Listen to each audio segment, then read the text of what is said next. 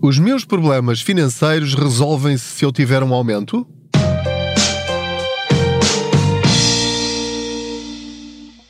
Olá, eu sou o Pedro Anderson, jornalista especializado em finanças pessoais e aproveito as minhas viagens de carro para falar consigo sobre dinheiro.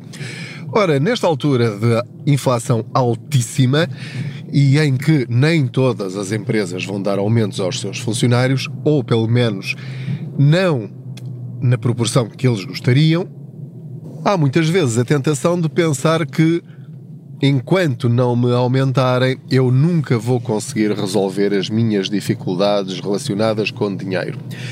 Vivemos sempre ali no fio da navalha, estamos sempre na célebre corrida dos ratos em que ganhamos o nosso salário para pagar contas, pagamos as nossas contas, continuamos a trabalhar mais um mês para recebermos o salário, para pagarmos as contas e não saímos disto a vida toda à espera que a reforma traga finalmente o fim a essa corrida quando uh, espero que você já tenha percebido que isso não vai acontecer.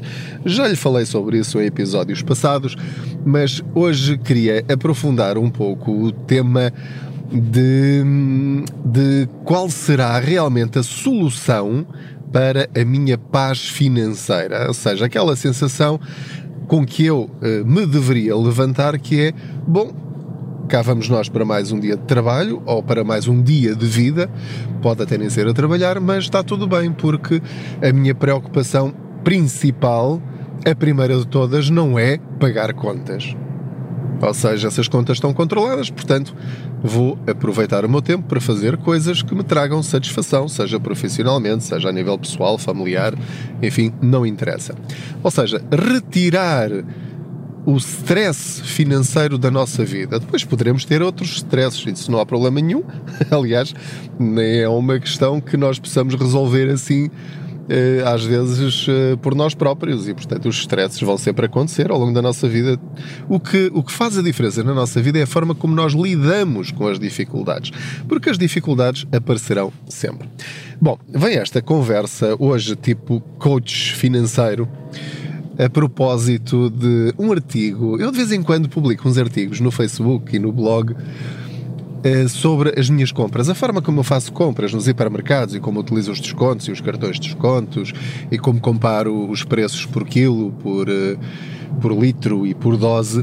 E de facto, para mim, já é uma estratégia de poupança com anos e anos e anos e anos. Para mim, isso já faz parte do dia a dia.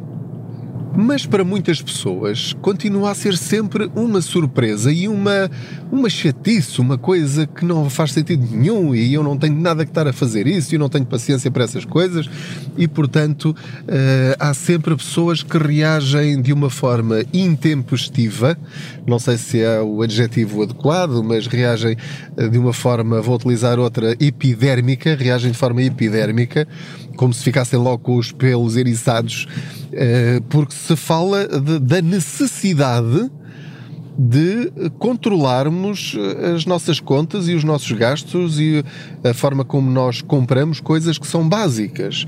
Ou seja, eu quando vou às compras, eu tenho que comprar pão, tenho que comprar eh, leite, tenho que comprar farinha, arroz, ovos, carne, peixe, frutas, legumes, enfim, depois cada um escolherá dentre estes aqueles que de facto consome mas há coisas que nós temos de comprar. E portanto, uma vez que temos de comprar, há muitas pessoas que pensam que tem de ser ao preço que lá está e que não têm nada que estar a fazer contas a compras ou aos preços das coisas que têm mesmo de comprar porque são bens essenciais. Já não falo do resto.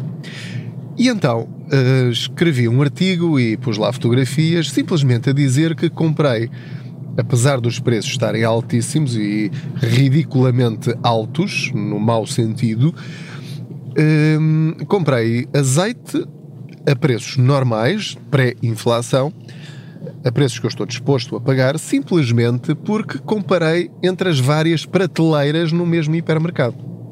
Portanto, se quiser ir ao blog contaspoupanca.pt e andar, enfim, alguns artigos para trás, ou se escrever azeite, por exemplo, no motor de busca, vai encontrar esse artigo.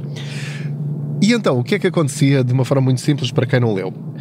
O preço por litro da garrafa de 0,75 estava para aí a 6 ou 7 euros o litro, eh, que eu considerei demasiado caro, portanto não ia pagar, não ia comprar aquele preço. E uh, na última prateleira, juntinho ao chão, havia garrafões de 5 litros ou de 3 litros, agora já não lembro de cabeça, uh, que estavam com um desconto maior, ou seja, o preço por litro era igual antes dos descontos, mas a garrafa pequenina estava com um desconto de 20% e o garrafão, que tinha o mesmo preço por litro, estava com um desconto de 44%, o que fazia com que o preço ficasse a cerca de 3,60 ou 3,30, qualquer coisa do género. Uh, o que para mim já é um preço perfeitamente aceitável e, portanto, trouxe o garrafão de 3 litros, creio, se não me falha agora a memória.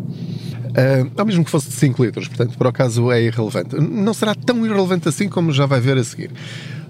Mas, dentre as dezenas e dezenas e dezenas de comentários lá no Facebook, é esse artigo em que uh, divide-se sempre nestas, em pelo menos estas duas categorias, que é os que eu já faço isso há muito tempo, depois, afinal são mais categorias. Depois são aqueles que dizem sim, sim, são todos os gatunos e são todos os ladrões e só nos andam a sacar o dinheiro, como se nós não pudéssemos dizer que não, não compra este preço.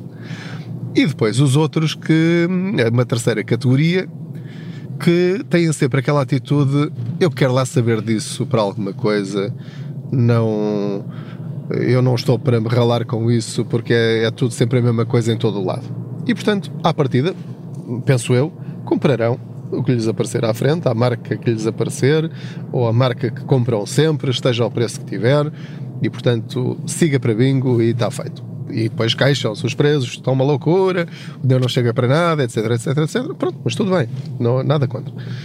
Agora, eu queria focar-me especificamente num dos comentários nesse, nesse artigo que partilhei lá no Facebook. Agora parei aqui no, num sinal vermelho. Um, e portanto, o que é que dizia esse senhor? Dizia ele: nunca mais ganhamos bem para não termos de nos preocupar com essas. E depois ele utilizou um termo vernacular que eu traduzirei simpaticamente por não teremos eh, de nos preocupar com essas coisas, com essas cenas, com essas coisas mesquinhas, eh, com essas coisas, com essas miudezas, vá. Ora, eu queria dizer-vos e queria, enfim, eh, meditar um bocadinho convosco, porque acho que isto faz parte de um gene qualquer português que nós temos, que é nós e estou a generalizar, como é óbvio, nem todos somos iguais. Mas nós devemos ter um gene qualquer, nós portugueses, que nos impede de planear o futuro, de pensar no futuro, de, de não pensarmos só no presente. Este comentário deste seguidor da, da, da página do Contas Poupança revela esta atitude clássica que nós temos que é se o dinheiro me chegar para aquilo que eu preciso, eu não tenho de pensar em mais nada. O futuro logo se vê. É o empurrar os problemas com a barriga. Ou nem sequer considerar que há um problema.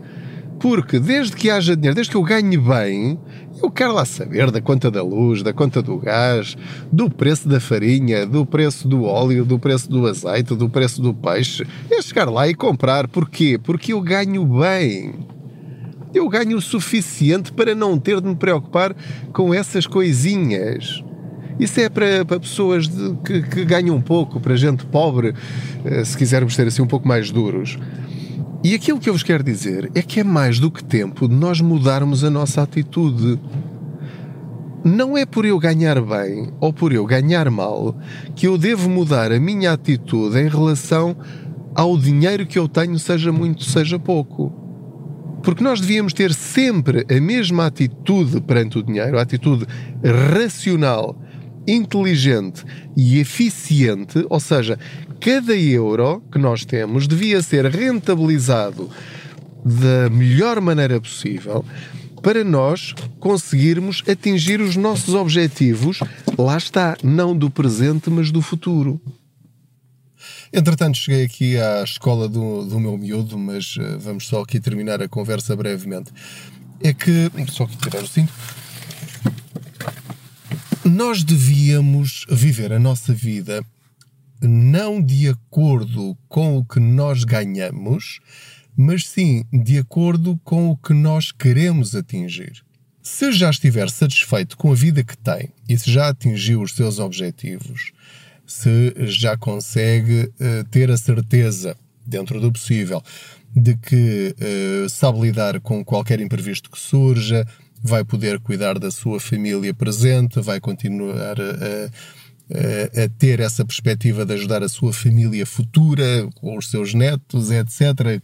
Quando chegar à reforma, vai ter o dinheiro suficiente. Portanto, se já tiver isso tudo garantido, então sim, pode usar o seu dinheiro como bem entender, porque já previu aquilo que vai precisar no futuro e já trabalhou nesse sentido.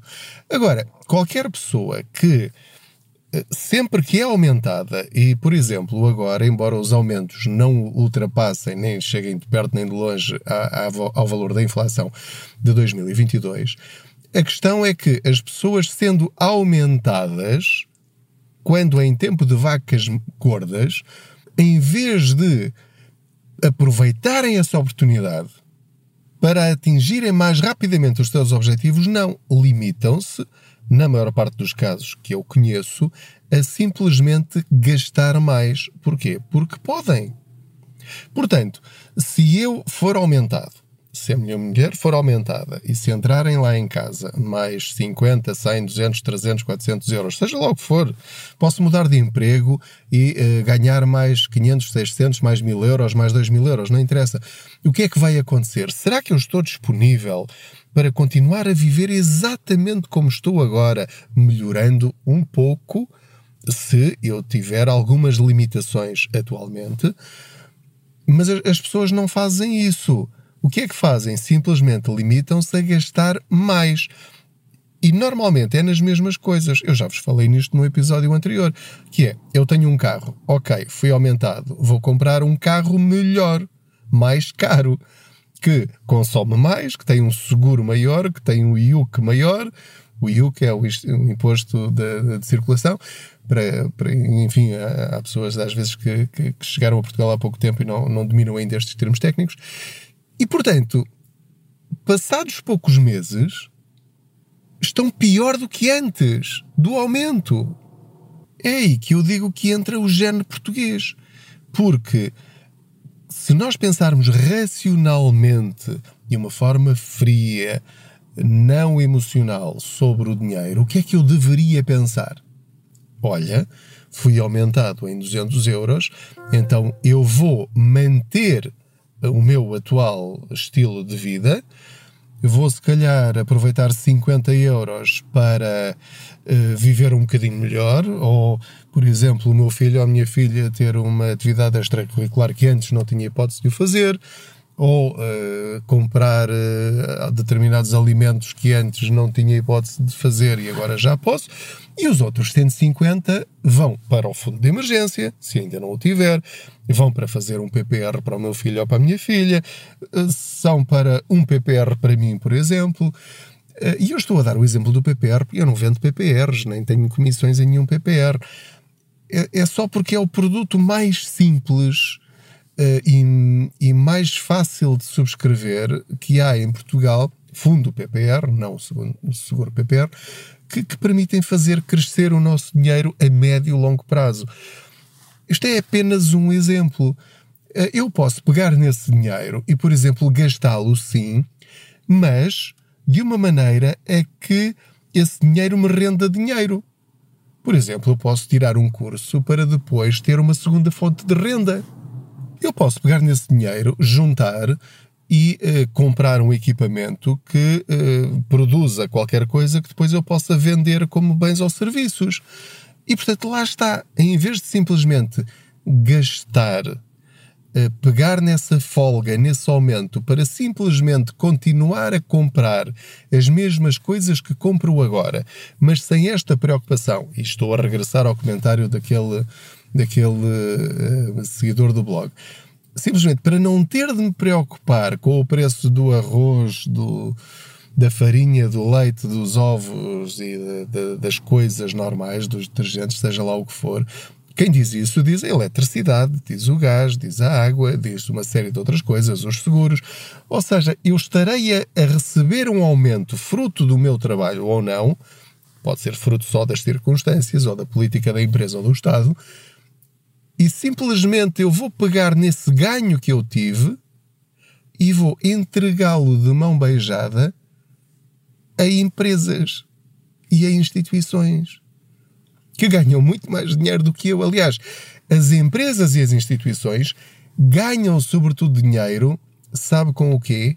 Com a sua preguiça de procurar produtos mais baratos. Porque ponha-se no papel das empresas. Então, eu tenho 10 mil clientes, 100 mil clientes, 500 mil clientes, 1 milhão de clientes que pagam aquilo que eu lhes puser à frente. Você fazia o quê? Baixava os preços. Ia perguntar às pessoas: olha, veja lá, olha, ali na concorrência, não diga que eu disse isto a alguém, mas uh, tem ali mais barato, ali, olha, naquele hipermercado ali ao lado do meu, eles estão a vender mais barato. Porquê que não vai lá? Acha que alguém lhe vai dizer isso? Acha que uma empresa fornecedora de eletricidade lhe vai dizer: olha, que é mais barato ali na outra? Não, tem de ser você a fazer isso.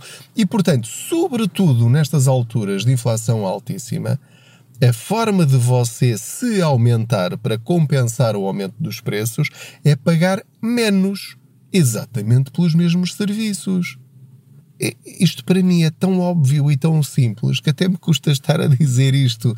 Mas a questão é que eu temo que centenas de milhares de famílias vivem pior do que poderiam viver, ou seja, poderiam viver melhor, com menos preocupações, com menos ansiedade financeira, com menos stress, simplesmente por assumirem esta responsabilidade de se darem ao trabalho de fazer uma lista do que precisam, comprar só o que precisam, comparar preços, negociar e renegociar preços e depois comprar aquilo que precisam ao melhor preço e não ao preço que lhe põem à frente. Só isto. É por estas razões que eu estou convencido de que, por muito que aumentem os portugueses de uma forma geral, não é isso que vai resolver o problema da literacia financeira das pessoas e das famílias. Porque quanto mais aumentar, e eu não estou, obviamente, eu não estou a dizer para não aumentarem as pessoas longe de mim. Quem me dera que, que aumentassem toda a gente e a mim também. Agora, a questão é esta: se me aumentarem, se a minha empresa me aumentar, eu sei muito bem o que vou fazer com esse dinheiro. Mas é que eu ainda não fui aumentado e já sei em que é que utilizaria esse dinheiro caso fosse. E você sabe se o aumentassem no próximo mês em 50 euros, ou 30, ou o que for, saberia como usar esse dinheiro. É esse o desafio que eu lhe lanço neste episódio. Da próxima vez que for aumentado, decida já para onde vai esse dinheiro e mantenha o seu atual nível de vida, desde que seja um nível de vida equilibrado, razoável e satisfatório. Caso contrário, sim, deve usar esse aumento para ter uma vida equilibrada, mas que seja para o satisfazer a si e não às empresas que lucram consigo.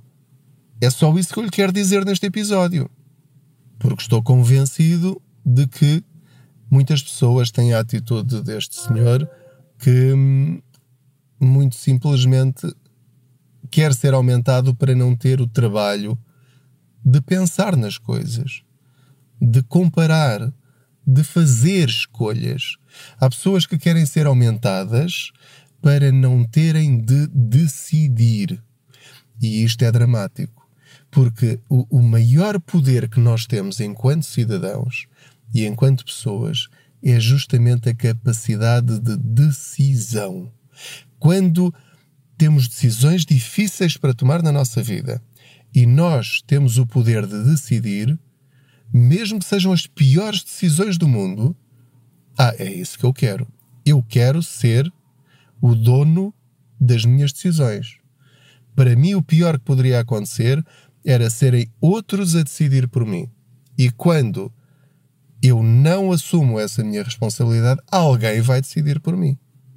E certamente não será nos meus melhores interesses. Será nos melhores interesses de quem vai querer que eu decida de uma determinada maneira e que me vai pressionar para decidir dessa maneira que lhes interessa a eles. Voltando ao princípio, como lhe disse, este episódio foi assim mais de coaching, como agora se diz. É, no fundo, uma, uma tentativa, o meu contributo para mudarmos a nossa maneira de pensar em relação ao dinheiro. O dinheiro não é um bicho-papão, não é um bicho de sete cabeças. O dinheiro é como um martelo, é como um alicate ou um serrote, ou uma tesoura, ou uma agulha, ou uma régua, ou uma caneta. Serve para fazer coisas, serve para atingir objetivos, serve para chegarmos onde nós quisermos, para fazer aquilo que nós quisermos Pode ser pregar um prego, pregar um botão, seja lá o que for, não interessa. Pode ser preparar a minha reforma, pode ser pagar a minha casa, pode ser ter dinheiro para pagar uma operação eh, que, que surja numa emergência, um acidente imprevisto, pode ser viver melhor, de facto. Só você saberá qual é o seu objetivo. Agora, aquilo que eu lhe posso garantir, com um elevado grau de certeza, é que se a sua atitude for quero ganhar mais para não ter de me preocupar com isso, bom, não é por aí que você lá vai chegar. Muito obrigado pela sua companhia. Não se esqueça de subscrever este podcast. Continua a ser, no momento em que gravo, um dos podcasts mais ouvidos em Portugal. Muito obrigado. Eh, de acordo com o Spotify, foi um dos 1% de todos os podcasts do mundo inteiro do planeta que foi mais partilhado entre vocês ou por vocês e, portanto, só vos posso agradecer. Portanto, continuem a fazer isso. Enviem este link onde quer que estejam a ouvir para os vossos amigos, para os vossos familiares, para os vossos colegas de trabalho. Digam-lhes: olha, esta conversa é muito interessante. Eu gostei muito. Ouve lá também e depois diz-me o que é que achas. E portanto, subscreva, dê estrelinhas que entender, comente nas redes sociais, dê-me a sua opinião, envie as suas perguntas em áudio e em 2023 eu não lhe vou dizer que vai ser um ano melhor do que 2022, porque provavelmente não vai ser. Portanto, ainda vai ser mais exigente, mas o facto de ser mais exigente não é necessariamente mau. Significa que vamos ter de ser ainda mais cautelosos, ainda mais inteligentes. E juntos vamos fazer esse caminho. Obrigado, boas poupanças.